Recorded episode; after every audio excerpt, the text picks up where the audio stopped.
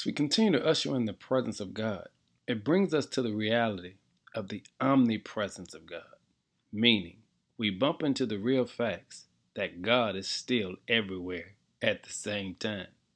1 Corinthians 3 and 16 says, Do you not know that you are God's temple and that God's Spirit has its permanent dwelling in you? You see, as we seek to be in God's presence, we come to realize we never left His presence. But how can we long and hunger for something that's already all around us? In fact, it dwells within us.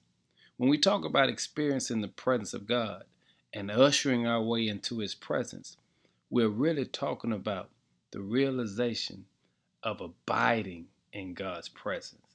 Hey, family, if you forget who you are, you'll always forget whose presence you're in. You and I are God's temple. Let me say it again. You and I are God's temple. That means God's Spirit has a permanent dwelling within us. Which is to say, if you want to get in God's presence, tap into your greatest self. Because when you tap into your greatest self, you're tapping into the permanent dwelling place of the Lord.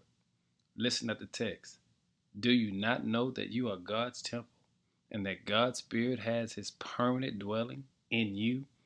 Family, I don't care what you've been through. Remember this God is still with you. And since He's with you, today is a day that we pause to just celebrate the goodness of an unfailing, always forgiving, omnipresent God as we thank Him for allowing us to be ushered into His presence. Let's worship Him today because you and I know He is so worthy.